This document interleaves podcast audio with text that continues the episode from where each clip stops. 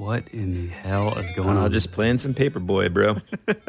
oh man, I I love that game. It was hard though. yeah. Okay. Anyways, I'm done. Yeah, dodging was one of the. Uh, um, go ahead, man. I mean, what? What? Yeah. What am I thinking here? Why would No. today be? I woke up this morning and I thought, I'm staring at myself in the mirror, breathing in, just soaking it all up of, of being this my 40th year on this beautiful God's beautiful green earth. Mm-hmm. And I looked in the mirror and I said, you know, I don't think today's going to be any different. And what I mean by that is, I just had this feeling like somehow, in some way, at some Mm-hmm. point, Tyler was going to interrupt me. Well, I mean, it's just it's just how our dynamic is. I think Hmm? Oh, you mean just like just sheer disrespect? just sheer sheer unadulterated disrespect. Um, and that's the way it always will be.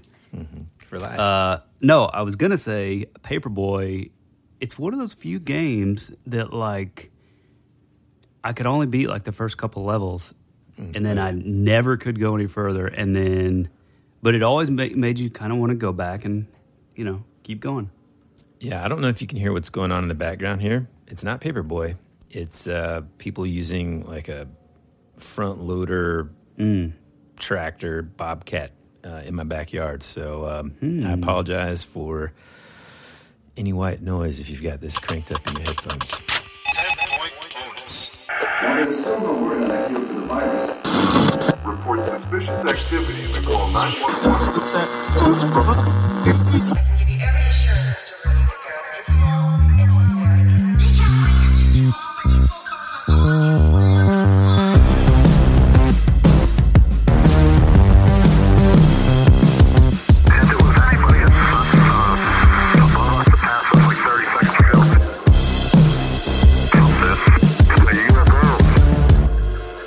Hey, all you ghosts and goblins, welcome back to your favorite podcast, That Would Be Rad. The podcast that majors in 80s and 90s nostalgia, comic culture, all things paranormal, and minors in retro video games, pre internet mysteries, and raising our kids to be half as cool as we were back in the 80s. I'm your host, Tyler Bentz, and this is your other host. Woody Brown. What's going on, man? Uh, besides uh, the folks in the backyard, you know, digging um, for I don't know what bodies, whatever. Um, not much. Tis the man. season. Tis the season. No, I mean, gosh, dude. Speaking of the season, it's every single day getting cooler and cooler temperature wise. There's mm-hmm. more spiders around my house. In fact, it might be an anomaly. I might have to call National Geographic at some point. Mm. There are tons of mm-hmm. spiders all around our house, and of course, we keep them there. Man, that's free Halloween decorations. It's awesome. Mm-hmm. So I started off. is my voice doing that thing? So I It's doing- started it off doing something. yeah, no, man, it's just weather. I started um, the month off with watching the first Halloween with Jamie Lee Curtis. Oh, yeah. it totally reminded me of. Have we already talked about? I feel like we've already talked about this on on the show. Anyway? Uh, if so, I apologize. You're going to get this uh, little explanation again. But I started the month off with watching Halloween, the very first uh, Mm-hmm. movie that I put in the VCR. Instantly reminded me of my buddy Jeremiah Perez, who in high school, Yeah. you know, invited me to come over, and we went to his house and we watched Halloween for the first time. And this movie has, I think, a scene in it that to me is the scariest thing Yep, I agree. possible. Now, I say that, and of course, there are a bunch of creepy, different things that could happen. But I mean, just realistically, in general, in life, this happening would just terrify me. Yeah. And that's the scene where Jamie Lee Curtis is sitting in school.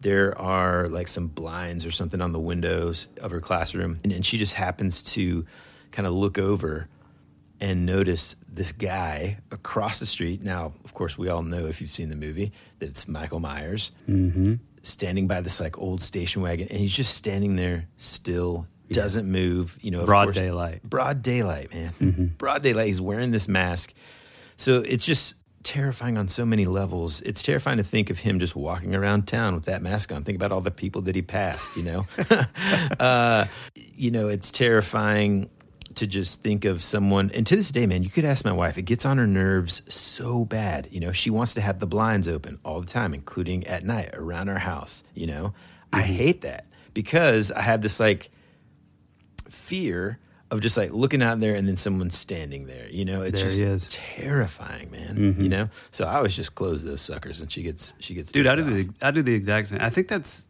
a man versus woman thing Mm. because every I mean, I'll literally just walk through the house and just close all the blinds. yeah. And she's like, "Oh, we need some light in here." That's like, exactly nope. what Ann says, man. No, Uh, we don't. It must be. It's got to be a guy thing. Yep. Slash, both of us agree that that's a terrifying Mm-hmm. thing to to see outside of a window. Okay, so let's get into it. Um, we all have things that are just terrifying, you know, whether it be uh, clowns or if you're my wife, uh, serial killers or anything demonic, which it's sort of all tied together. Um, but uh, you know, we all have these things that scare us, and usually they're, they're things that are somehow linked to our childhoods. And um, so, in my infinite search for you know anything new in the in the world of paranormal, we've sort of uncovered all the A the A list characters. You know, your Bigfoots, gray aliens, chupacabra, down to B list, down to C list. So I'm always looking for these sort of more obscure stuff. Uh, and if you listen to the last episode, uh, a perfect example is Sam the Sandown Clown, which, oddly enough, this may actually tie into. But I'm always in the search for stuff that not everybody knows about. And in that search, I ran across a blog several years ago called From the FromTheShadows.blogspot uh, by a guy named Jason Offutt. And he posted a story called Night of the Harlequin. And this story literally has replaced all things. If there's anything that I'm afraid of, that I was afraid of, or anything from my childhood that I was like, oh man, that's really scary, or this is really scary, it literally just cleared all things out of the cache. And from then on, anytime I'm in the dark or home alone, or, you know, hear something fall downstairs or hear a loud noise, it's immediately filled with the Harlequin. So, when we get back from the break, we're going to dive in and uh, find find out more about this entity.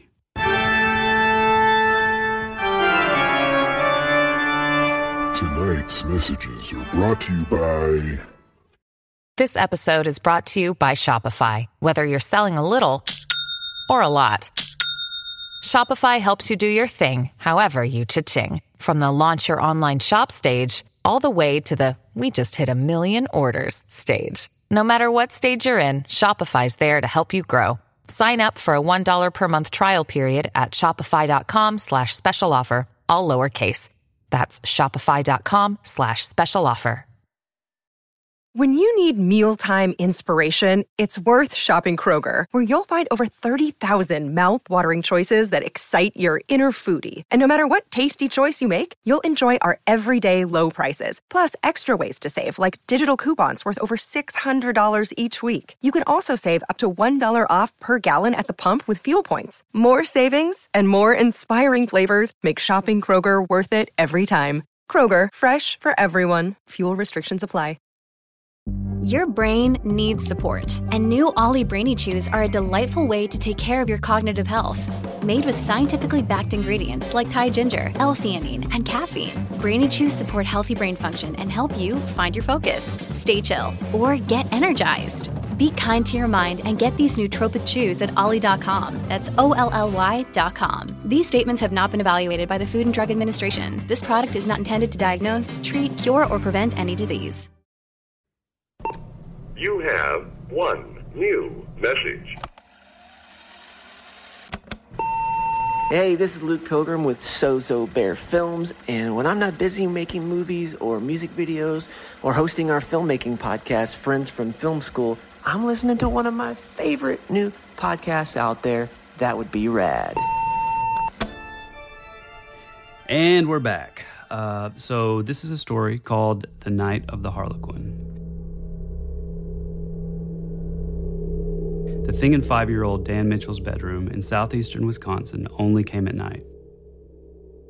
As Mitchell lay in bed, his parents far down the hall, a thin, androgynous creature would appear and tell him stories. It looked almost frightened. I would tell my mom about this, and she always thought it was just my imagination getting the best of me. But he knew it was real, and it looked like a harlequin. Its clothes were absolutely motley and strange, Mitchell said. Its face looked like it was in perpetual state of shock, large, wide open eyes, too large to be human eyes, stared at Mitchell through the gray of night as words spilled through its always open, round mouth. This being referred to itself as the Tooth Fairy. For whatever reason, I was never afraid of it, and I cannot remember anything it may have told me. It did, however, appear to try and comfort the boy if he began to look afraid. It always attempted to be funny and almost clown like, so that I wouldn't shudder in terror.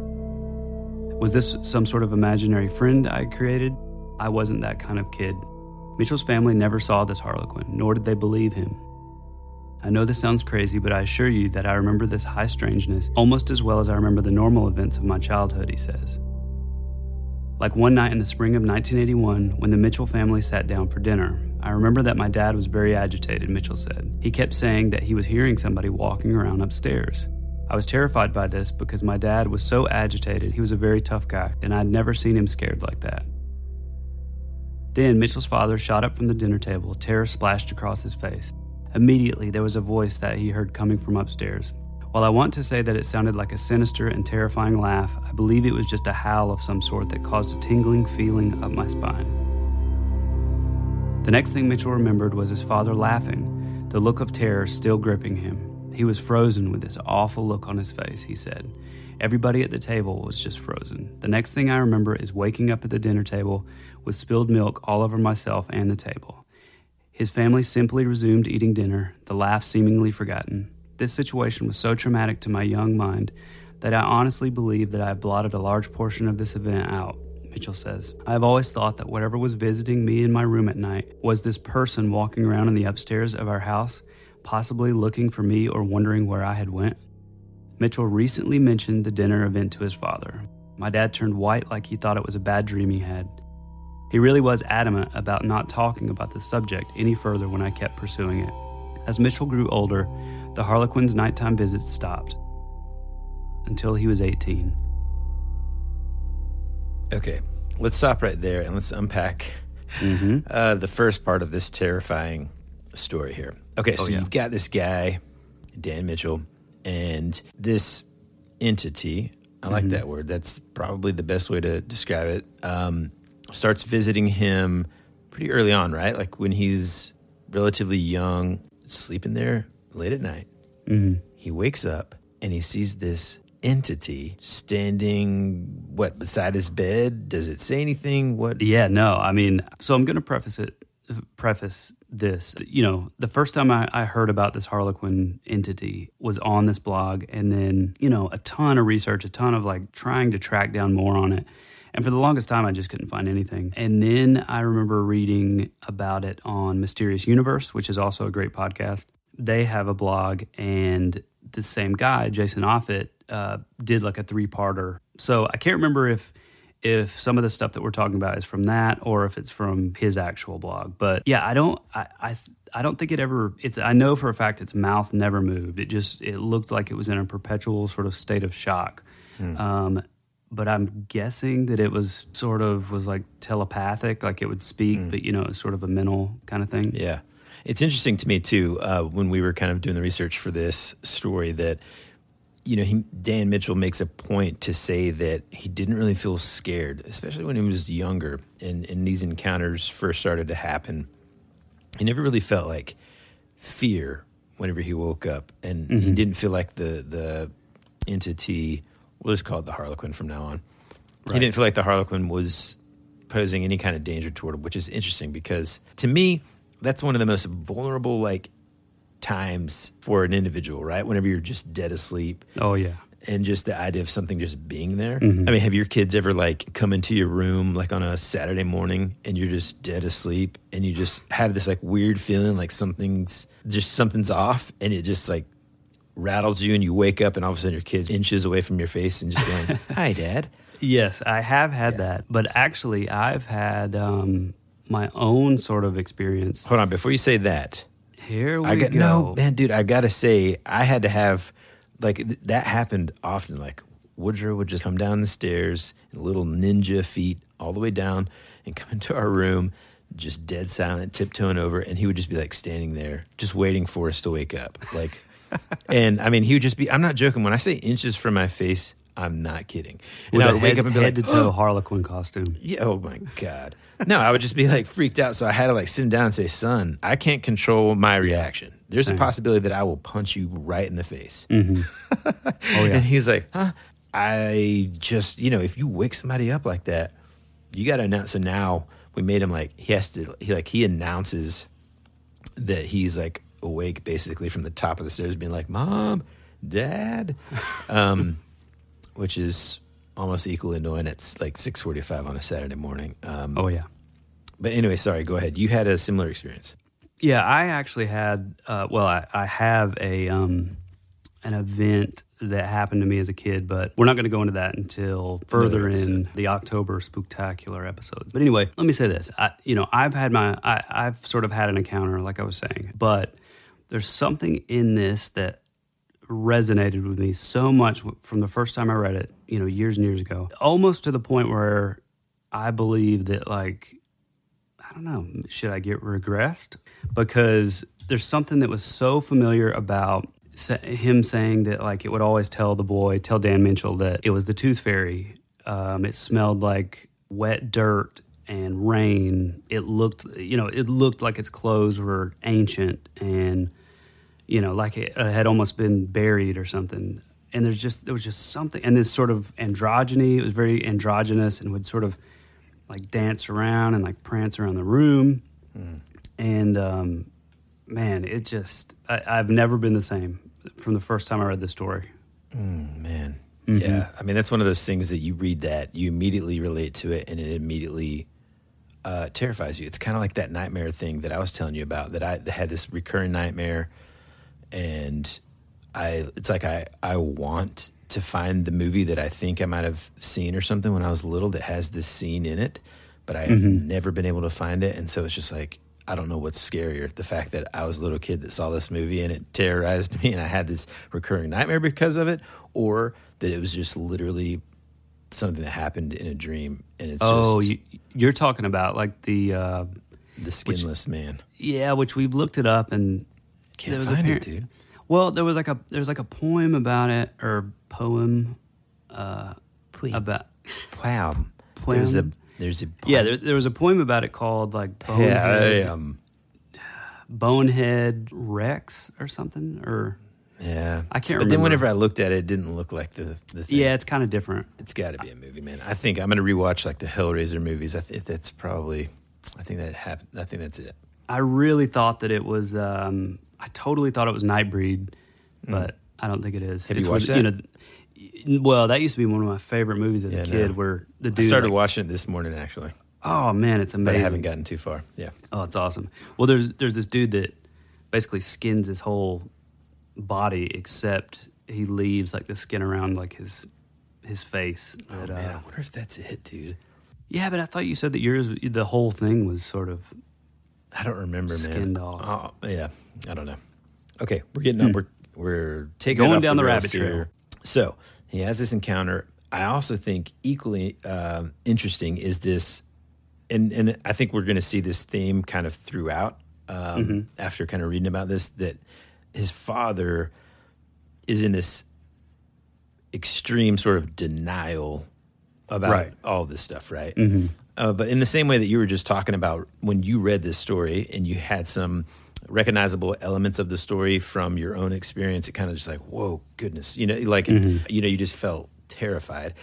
This experience where they were all at the dinner table, they heard something. I mean, the whole thing just kind of weirds me out. I mean, can you imagine the, just the the behavior that the dad was doing? Super weird. bizarre, right? I mean, Mhm. like just sitting up, laughing. Um, you know, almost inappropriately for, for the, you know, conversation or whatever was going on. Mhm. And then that loss of time, the kid just all of a sudden he's got like spilled milk on him and everybody's just kind of like acting like nothing happened. And again, that there's the missing time. So that's that's something else that I can kind of relate to. But Mm-hmm.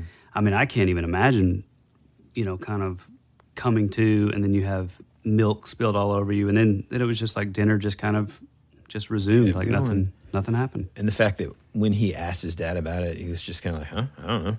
You know? Yeah, it's really bizarre, man. Um, especially the thought, which, uh, if you guys want to look it up, I think it's on the uh, Mysterious Universe uh, app. Or Jesus, if you guys want to look it up, I think it's on the mysterious. if you guys want to look further into it, I think it's on the Mysterious Universe uh, blog. But they go into how he thought that he could hear almost like robotic, kind of like a robotic type, like talking or something almost. Which there we go. It ties Yeah, us back in. we might as well just kind of dive into that a little Yeah, bit. Just let's let's, let's, let's just dive into this a little bit. Mhm. As we were reading this story, Tyler kind of um, rereading it or whatever, and, and Mm-hmm. me reading it for the first time, man, thing after thing after thing reminded Oh, yeah. both of us of Sam the Sandown Ghost Clown. Yep. Right? I mean, even from so actually, dude, before we get into any more of this guy's experiences, can we kind of just talk about the history of just the Harlequin character in general? Oh yeah. Because I think that's going to help people kind of put two and two together with it being somewhat similar to the Sam, uh, the Sandown Ghost Clown Mhm. entity. The character of Harlequin, or in Italian, it's called Arlecchino, Mm-hmm. is a character that originated in the Commedia dell'arte, which is like 16th century Italian improv theater. And so the character itself is a wily and unscrupulous servant whose clothes were covered in patches. So Mhm. kind of, it kind of reminds me of go. Sam the Sandown Clown, kind of like Mhm. torn and and ratty clothes. His face was covered initially with like half of the face was covered with like a black mask with like a mustache and whiskey beard. To me, the most important part there is the, face is covered with some sort of mask, right? This Mhm. kind of morphs over time. The character morphs, but uh, in the early years, uh, in the mid 16th century, Harlequin was, you know, like I said, kind of like a comedic character. He was a servant character, kind of cowardly, superstitious, and plagued by a continual lack of money and food. Mhm. So again, think of Sam the Sandown Clown, just kind of living in this bare bones sort of metal shed, eating berries that he found and collected on that golf course. Mhm. And by the way, if you don't know what in the world we're talking about, and this is the first time you're listening to our podcast, go back to um, season one, episode seven of our podcast, Mhm. the the Sam the Sandown Ghost Clown episode, and um, and then kind of jump back in here. By the early 17th century, the Harlequin character had become more of a faithful sort of valet, almost like a loving character. It's also they they also describe the character in all of these different plays and stuff as being amoral without being vicious though. Hmm. And unlike his fellow comedian uh, or comedic servants in these plays and stuff, he didn't hold a grudge or seek revenge against those who tricked or cheated him. Hmm. So that you know that kind of I don't know when I read that the first time it kind of struck me because it reminded me again of when Dan Mitchell saw this entity at you know in his bedroom late at night how he didn't feel scared of it and it was kind of you know just like the kids when they saw Sam the Sandown Ghost Clown Mm-hmm. they didn't they weren't afraid of it because of just its I guess personality didn't come off as like a mean, right?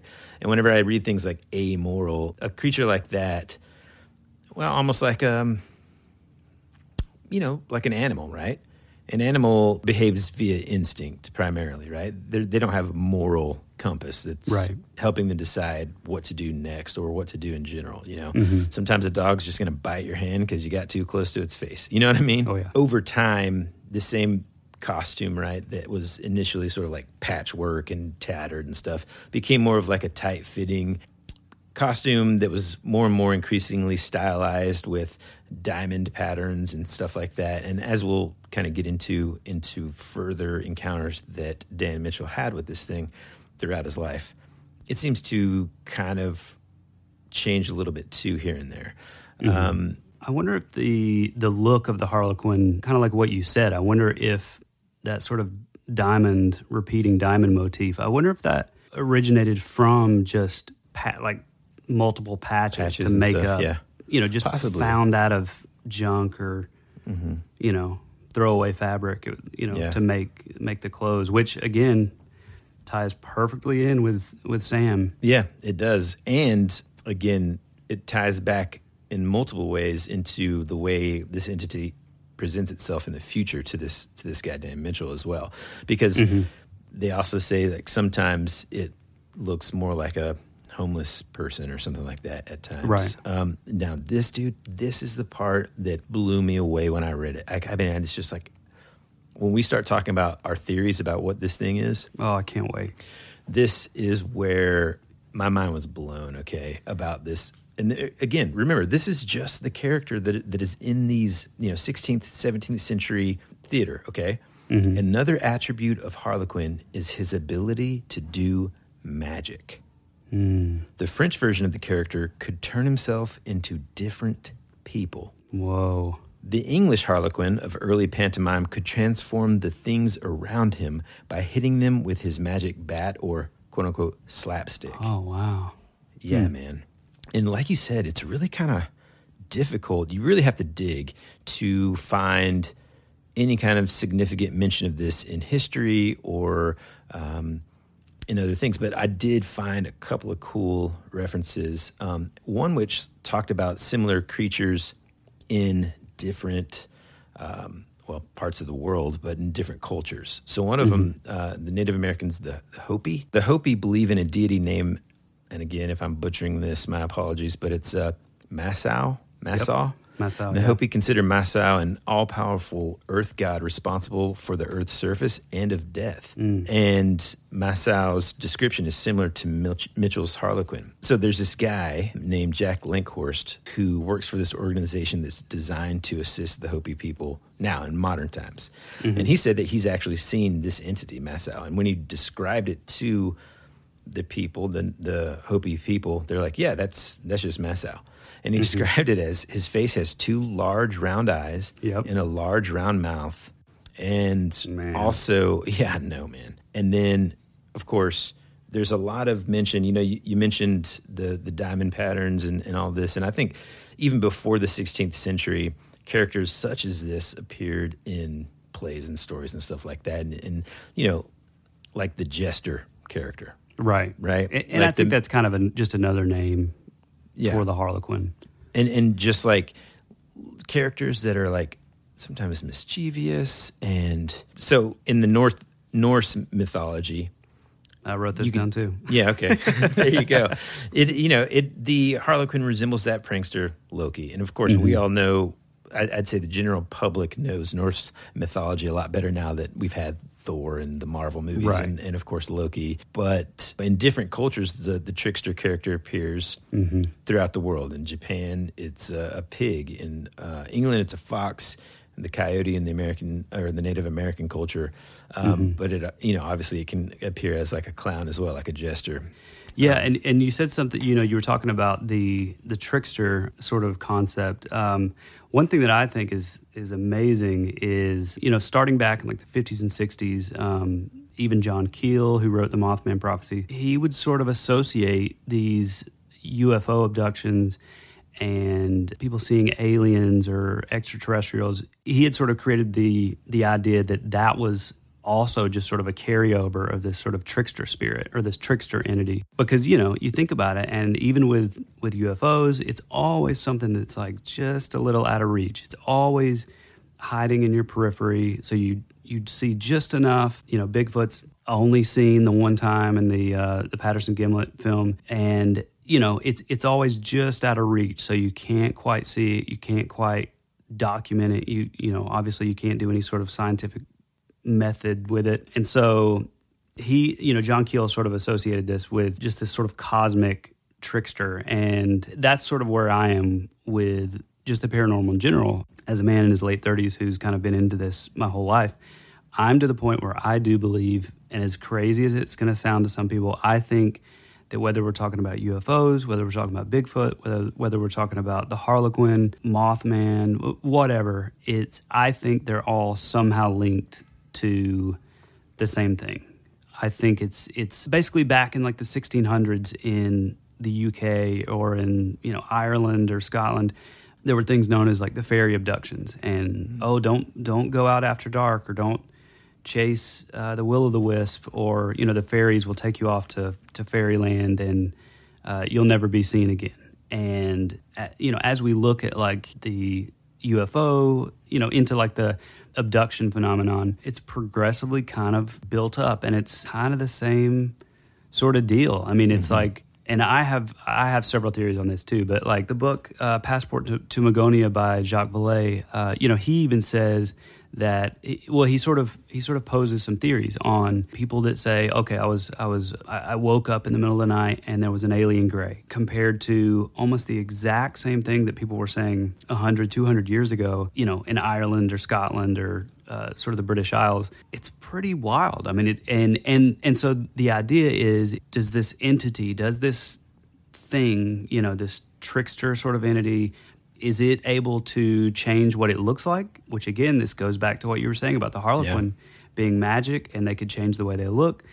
Is it changing into what we as people in the time that we're in would expect to see from like an alien visitation? Or is or do we play a role in it? You know, and this gets into physics and stuff, but like is it just sort of this ever changing thing? So whatever baggage or like whatever we're front end loaded with with what we think we're going to be seeing, you know, is that what we're going to see? Because it is interesting in in the you know the twenties, uh, people would see you know uh, these airships come down, and they were tan men, and they were wearing like you know almost like wetsuits, you know, silver jumpsuits, and then you keep going up into the fifties, and then it gets into these these super random sort of vegetable looking really bizarre like early 50s sci-fi you know but then you get into like the 70s or the 60s and 70s and then then it starts to carry over into like the alien grays you know which we still kind of i guess that would be the most sort of current thing that Mhm. most people would see if they have an alien abduction uh, but i just i find that really really interesting Yeah, and man.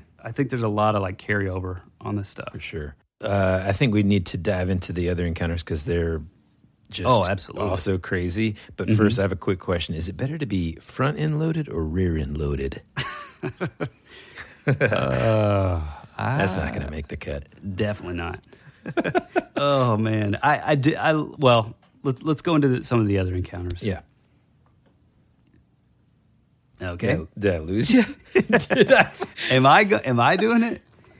no, I mean I. Okay, no, no, I'll, I'll do it. I'll do it. I'll do it. Um, I'm a little tired of hearing you talk here, so let me. Uh, I do feel like I've been talking a long time. I'm not tired of hearing you talk. I'm just like exhausted. You know what I mean? Of hearing you talk. Different. Mm, okay. Do you remember how you know we talked about how this theme of his dad, Dan Mitchell's dad, sort of just being in denial of any kind of weird things happening. Right. For the most part, won't talk about it. Refuses to kind of talk about it that that we know of from from these you know from this blog essentially um, that was written nine years ago. Mhm. Mitchell knows that his father has seen the Harlequin at least once because they were together when it happened. Now, this is outside of when they were sitting around the dinner table and that kind of thing. So, in 1991, so a couple years later, because I think all the ones that you talked about earlier kind of happened in the 80s, and there's some other stuff too with regard to his mom and his brothers and stuff that Mhm. we'll kind of maybe go back to. Yeah. Um, that happened in the 80s when they were a little bit younger. But in 91, Mitchell and his dad were driving from their family's cabin in the woods. And I don't know if we've mentioned this already, but this is all kind of happening in, in Wisconsin. Mhm. So they're in the woods. Pretty rural. yeah, pretty rural. And uh, also weird word to say. Yeah, Ru- very rural. Rural. Pim. Pim. Pim. They were driving from their cabin, and there was always this like steep hill that they would drive down on the way into town. And sometimes when they were driving, he says that his dad would turn out the headlights on his truck as they would fly down this hill, just kind of like, you know, a little bit of like a thrill or something like that. I don't know if you've Oh, ever yeah. done anything like that where you're just like driving in, you know, your neighborhood or especially out where, you know, you used to live growing up, Tyler, uh, where we, where our practice space was for the modern society. You know, man, you're just out in the country. There's no Oh, street yeah. lamps and all that, so you could turn off your The moon's out. and the moon Totally. You know, you can still kind of see, and it's just fun to do sometimes. One night they were going down that hill, and his dad just kind of thought, "Well, I better just keep the lights on." And so he turned the lights on, and they both noticed someone walking up the hill. Now this is like at nine thirty at night, and when they get to the top of the hill in, in the dad's truck, they see this guy walking on the gravel road hmm. pushing a stroller. Now, if you're listening to this and you've never pushed a stroller before, let me give you just a little heads up. If there's a gravel road in front of you and you're pushing a stroller, my friends, you just don't go that way. No. Do you know what I mean? You're never going to be able to. around. Yeah. You're like, sorry, guys, we're not going to be able to make it to the function. We'll see you later. and you just do a, you know, about face and Mm-hmm. you push that stroller back onto the car. Okay. So that's already weird enough. But it's also 9:30 in the pitch black. And this guy's pushing a stroller. As they kind of drove by this figure, Dan Mitchell kind of sensed that just something was off. He could tell that this guy was kind of hiding his face, and there was just something just not right about it. The figure disappeared in the darkness in the distance, and Mitchell immediately just knew that they had just seen the Harlequin. He, he it's like he just knew, like this sort of yeah, like this this um Like feeling. familiarity, you know, Mhm. that same kind of vibe. But he could tell that his dad was a little weirded out by it as well, and that the dad didn't say anything. You know, he attributes that to more than likely the dad's just trying to keep him calm and not Oh, yeah. freaked out. You know, which as a in the middle of dad, woods. yeah, as a dad, that's you know You do things as a dad to keep the kids calm. You kind Always. of just take in all the terror Oh, for yeah. yourself. Um, you, you know, just drink it up and just push it far, far down. Exactly. You just drink it up and push it forward. oh my gosh. Okay. Like I said, the dad is just always constantly sort of just in denial anytime things Mhm. happen, even whenever within the presence of Dan, the son. Mm-hmm. At the dinner table, in this car ride, he kind of just brushed it off as well, nothing, nothing's wrong. But other members of his family don't really do that the same way, right? Mhm. And, and there's like a couple. So the mom had several sort of just Oh yeah. scary things happening. The first one was she would have this recurring nightmare. His mom is almost convinced at this point that this event actually happened. And basically, in the nightmare she had, there was a, a knock at their front door. Right. And for some reason, she knows, like in the dream or whatever, that there's someone down there, but she won't go down there to open the door because she, for whatever reason, like I said, knows. And you know how it is in a dream. You just Mhm. have this like feeling you know what's there. And she knew that there was a man dressed as a woman, or what she thought would be, you know, a man dressed as a woman, on the front steps, knocking on the door, waiting for her to come answer. Which, at first glance, that could seem like, oh, that's really random and silly, and you could laugh it off. But man, when it's tied into this Harlequin, this androgynous thing, man, it's it's terrifying. Also, um, the trickster sort of spirit or entity, uh, whether it's Loki, whether it's Masau'u um, of Hopi legend, all these sort of all across all these different cultures, it's able to change its gender, which kind of crazy. For sure. And she would also have these other just crazy things happen. Um, I can't remember exactly the circumstances, but essentially, I think for some time they lived in like a small house in in uh, Wisconsin that had Mhm. a a, certain type of basement, and in that basement, essentially, you could only get into the basement from an outside door. Kind of like a little in-law apartment kind of Kind thing. of, yeah. And uh, totally not how I pictured it, but you know, I pictured like, and it's my fault for watching the Burbs somewhat recently. I just pictured this like dirt floor, freaking crawl space of a basement kind of thing. No, Um, because that's that's where his uh, I think his dad had like an his office, or office. something. Yeah, yeah. Mhm. Um, for whatever reason, for this specific encounter, I just made it way scarier in my mind. um, so you can only get in from the outside. It's got a lock on it. Well, the mom would constantly hear like people walking around down there and Mhm. And talking and almost like running around and moving stuff and all this. And she would even put her ear to the ground. Yeah. And you could hear them underneath them moving. So she would get freaked out. The cops got called out several times. Of course, when they get there, there's no broken windows. The door is still locked. And they're just like, um, Mhm. okay. Uh, thanks for the waste of time, lady. And so Mitchell's dad worked at a gas station, you know, down the street, or he owned it or something like that, and would often work the night shift. And so he kind of told her, you know, hey, listen, if this happens again, call me instead. I don't want the cops thinking you're crazy or give, you know, charging us or something. Just Mhm. call me. But this kept on happening. Two other times she ended up having to call her husband, one of which even he was convinced that someone might be there. So he shows up with his gun ready to do business. Oh yeah. But when he gets there, same thing. No broken windows. Mm-hmm. The door's still locked. There's no way anybody could be in there. Well, another time, she, again, heard crazy stuff, even saw like shadow figures in the garage, man, and Yeah. tried to call her husband and couldn't get a hold of him. And she was just terrified. Mm-hmm.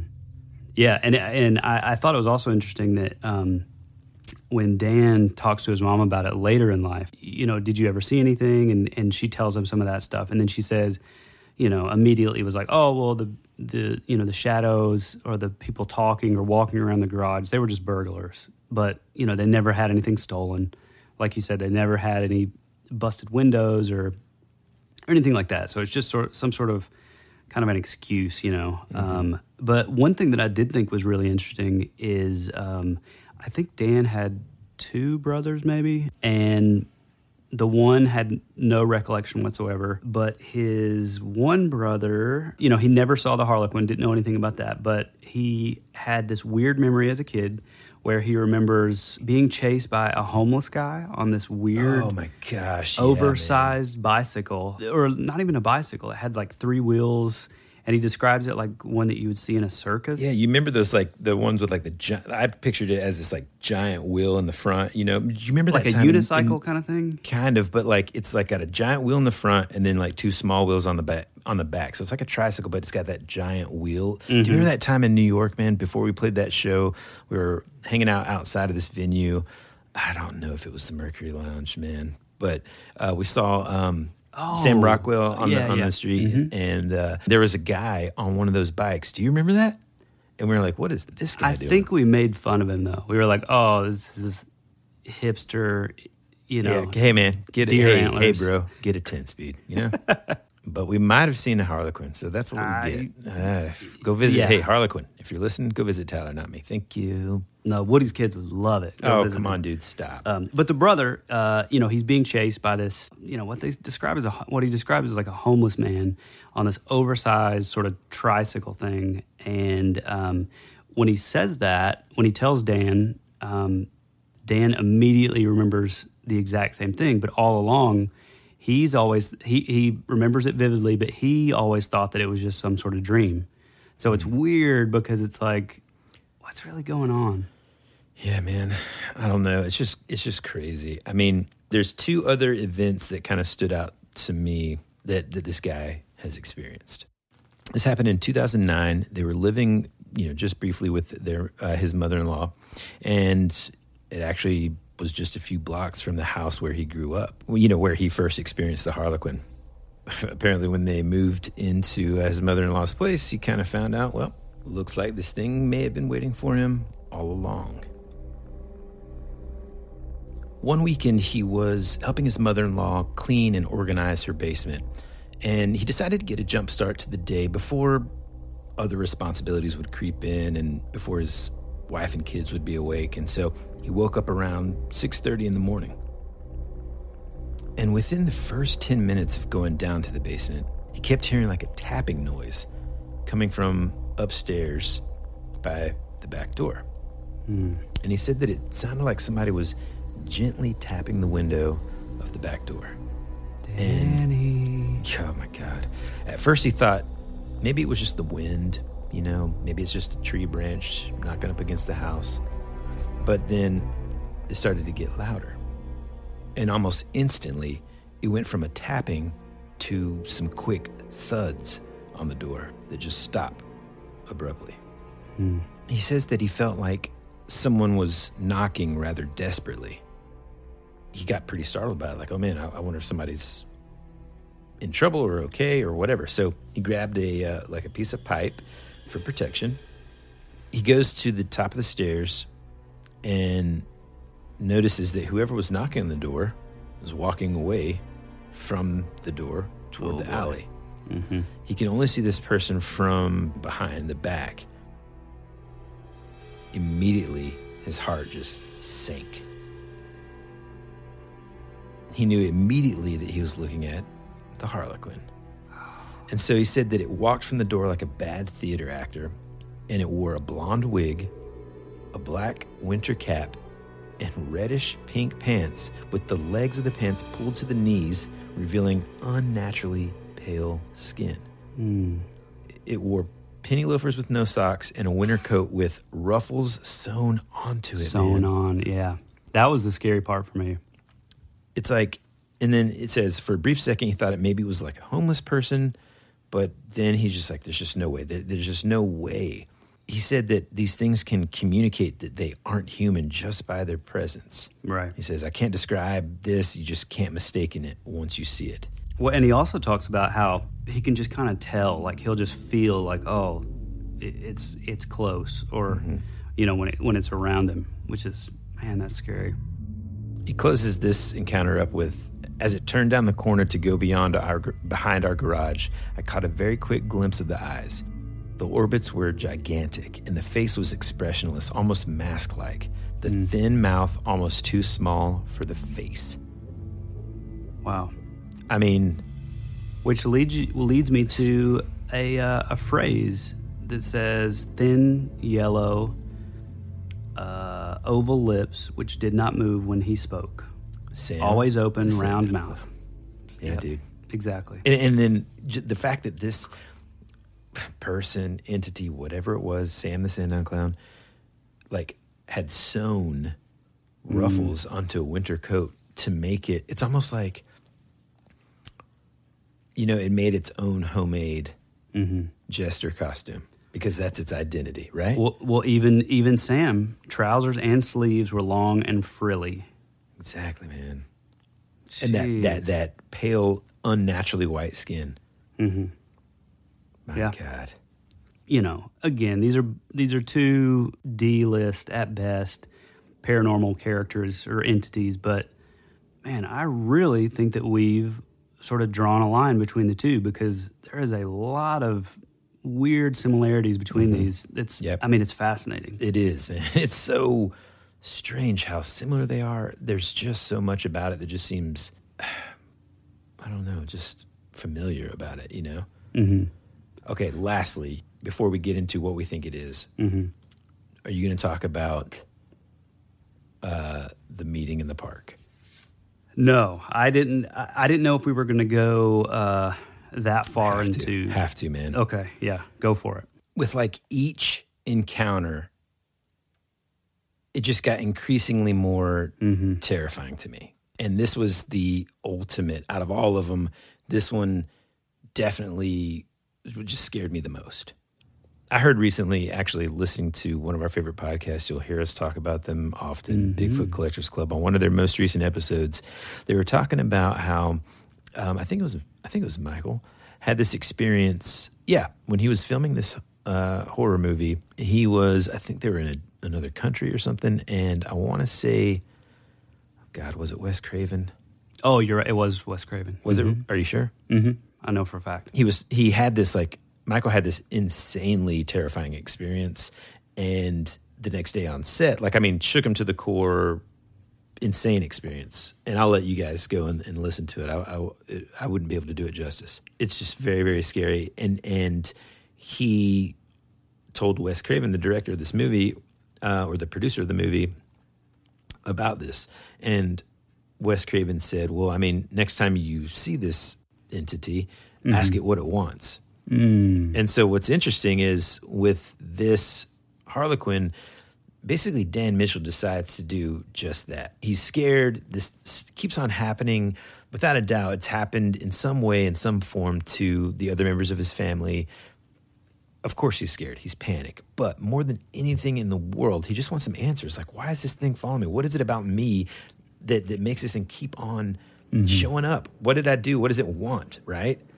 And so he kind of just has this almost I don't know, man. He just keeps on having these vivid dreams. About a year later in 2010, these dreams get more and more specific, really, almost as if it's telling him where to meet.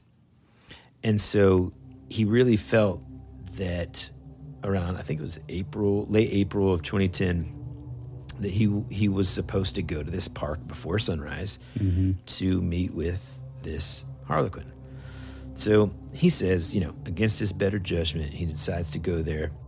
really just kind of having the impression that nothing really would happen and that he would get there, nobody would show up, nothing would happen. The sun would come up and he'd be like, ah, you know, I'm just being crazy. But he says that he was completely just profoundly wrong. Just before the sunrise, he drove to this park with a playground near his house. He sat on this bench, just like he had seen in his dreams, and didn't take anything special with him. No weapons, no, you know, lead pipe from his mother in law's basement, no cell phone, no audio recorder, nothing like that. But this is interesting. As a precaution, he taped his driver's license to his leg in case yeah. his wife had to identify his remains. That's, I mean, Yeesh. that's pretty serious. Man, that's uh, that's a step I've never taken, and I hope never No. to take. Right. Mm-mm. Right. So, obviously, he's a little anxious. I probably would have gone maybe one, two, three steps further instead of just you know the duct taping uh, the license to you know my inner thigh. I probably would have. I probably would have brought a lead pipe. You understand? A gun, yeah. something, a flamethrower, Taser. uh, something. So after sitting on the bench for about ten minutes, he realized he just has this feeling again, man, that he's not there alone. We've all had that feeling, right? I mean, you're Oh, yeah. you're you get that weird, creepy vibe that you're just not alone in the room. And he said that he immediately felt like he'd made a mistake. Mm. He immediately felt like he just wasn't prepared. Uh, hey, hey Dan, Yikes. hey, hey Dan, if you decide to go anywhere again to meet up with any entity or you know anything like that, take more than your license and a, and a strip of duct tape. You know what I mean? Especially one that tells you to meet at a location Oh, in your dreams. You don't. I mean, look, man. Is it? I don't, it could be my Italian background here, but you don't show up to a sit down empty-handed. Mm-hmm. Okay. Mm-hmm. At least bring a switchblade, man. Yep. Yep. Okay. Anyway, so he's got that the tingling in the back of his neck, and said that it was almost as if something physical was pushing itself into his mind. He, at that point, distinctly heard a voice say, "Do you remember when we used to dance and sing together, Danny?" Oh my oh God. Oh my gosh, dude. When I read that, Ooh, me too. I got full body chills, man. Yeah. I mean, that is just oh. Yeah. But here's what's cool. So he says, obviously, his heart dropped utterly because it was clear that there was a presence right behind the bench he was sitting at. Mm-hmm. He he said he'd never heard a voice so incredibly rich while possessing no accent or blemish of any kind. In his mind, there's no doubt this is the Harlequin.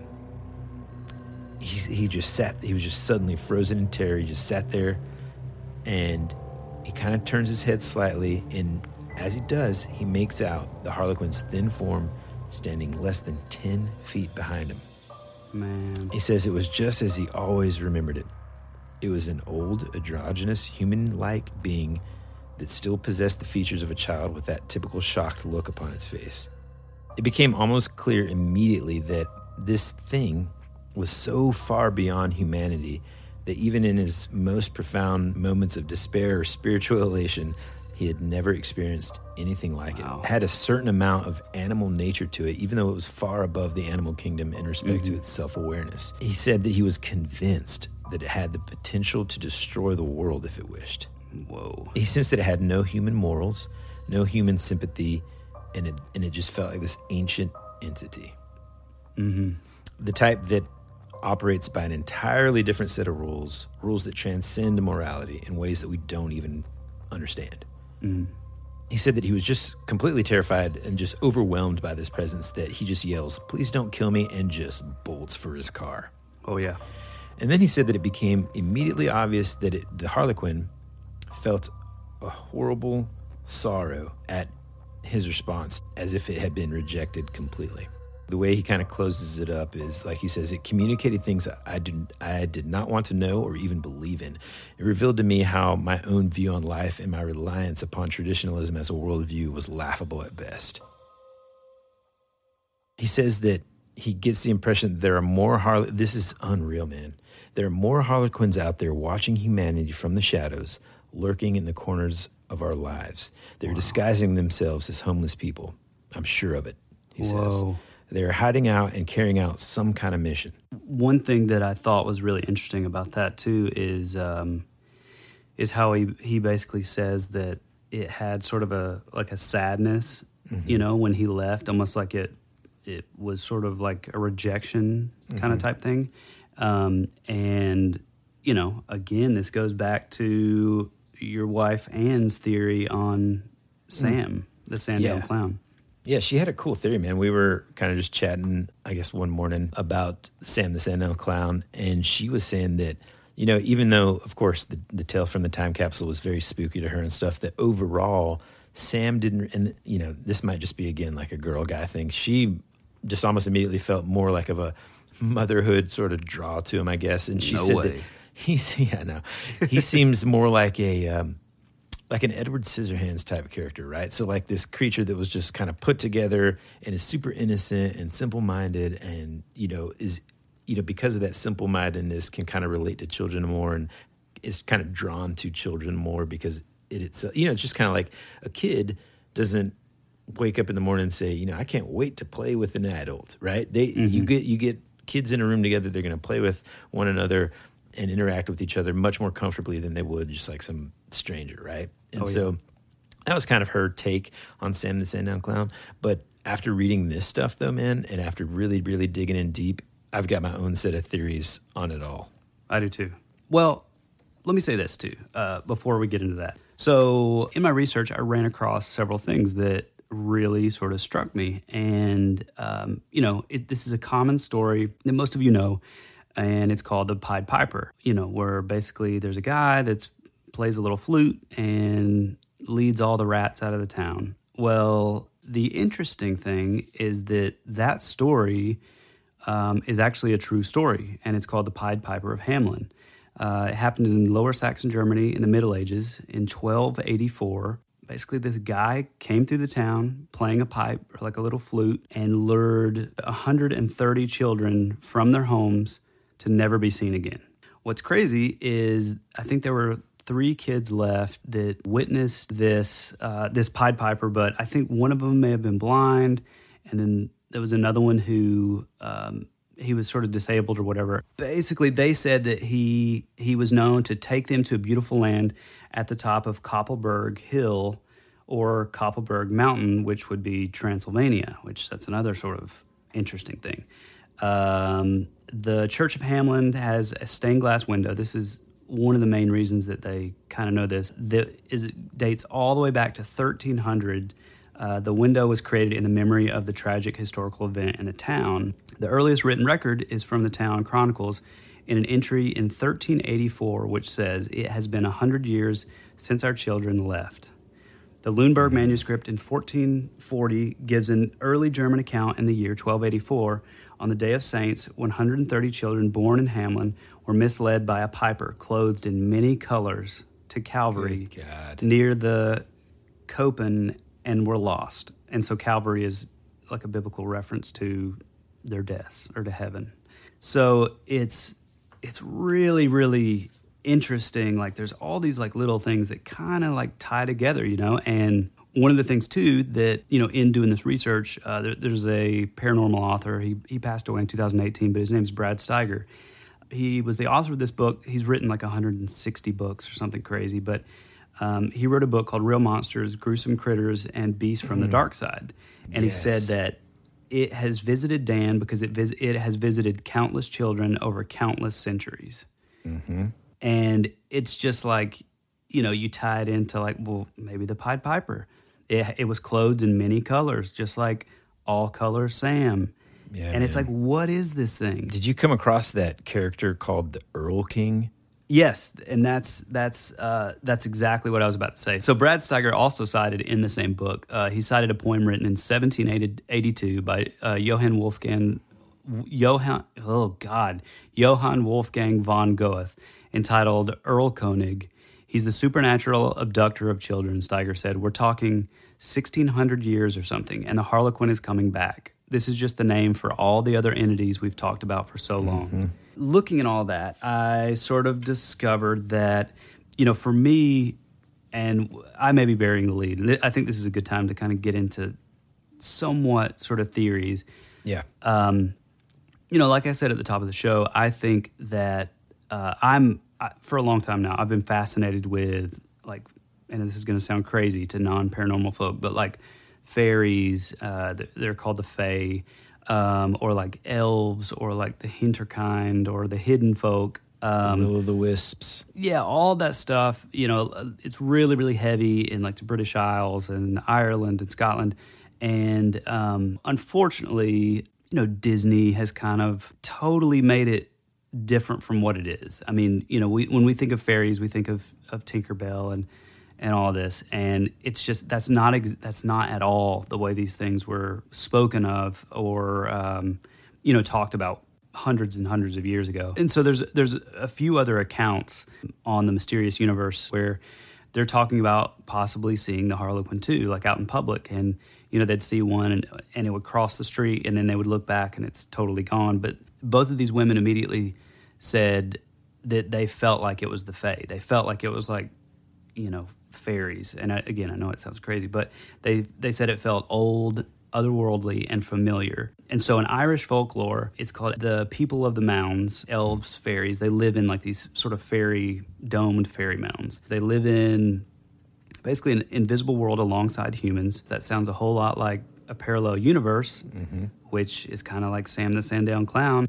Mm-hmm. In Scottish folklore, the Daoine Sith consider them ancestors, spirits of nature, or old gods. They are thin, large head and eyes, androgynous. There, there's all these things, and the name Mitchell is Scottish and Irish, which, again, if this is like sort of what would be called like an elemental spirit or like a spirit of the earth basically it's like mm-hmm. an ancient thing that's always been here you know and i think it transcends like the idea of like a ghost or anything like that when i say spirit i mean like it's just sort of like the encompassing of the land. So either it's just of the place that they're in or something that's like a generational thing that's following Dan and his family. You know that that's another interesting thing. And you know again I looked it up and Mitchell is Scottish and Irish. So maybe, Maybe it's something some like ancestral, ancestral, connection there. Okay, so before we get too long in the tooth, as they Mm, say, that's a good one. Can I give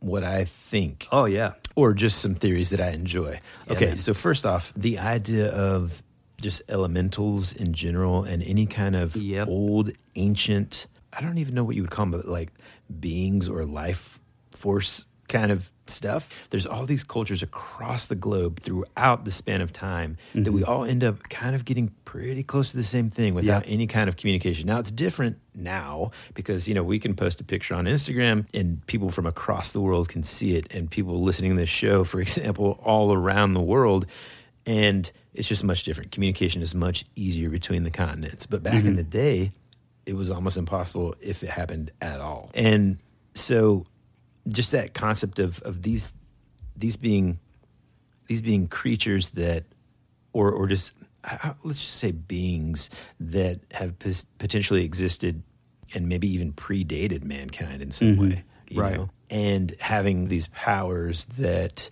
are inexplicable to humans and even though it's like extremely terrifying in a way it was kind of comforting how it all kind of ended in that he nothing no harm you know ever came.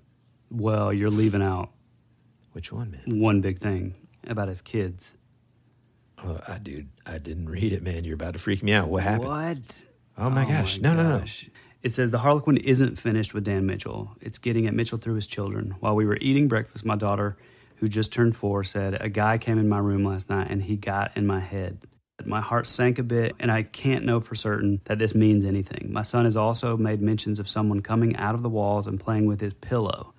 Although Oh it's sometimes God. difficult to interpret the words of a child, something about his children's descriptions sound all too familiar. He said the whole in my head thing really was reminiscent of the intuitive communication I had with this thing. So I I think it's I that's my thing. I think it is a for all those folks that are just not into all this stuff, talking about fairies and elves and stuff. I'm very sorry. Mm-hmm. get it.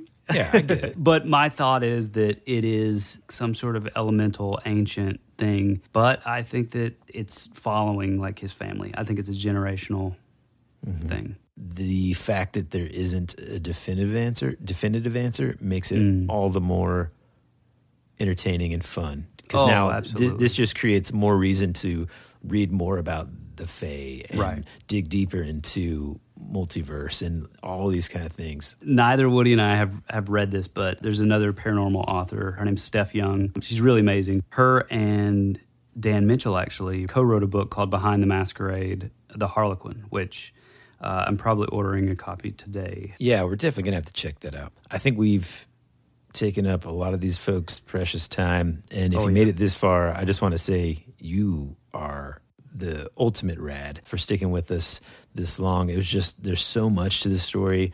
I know we're going to dig deeper once we read the book and get some more first hand accounts from Dan Mitchell himself. hmm And actually, maybe down the down the line, we can uh, we can have Dan come on the podcast. Oh, absolutely.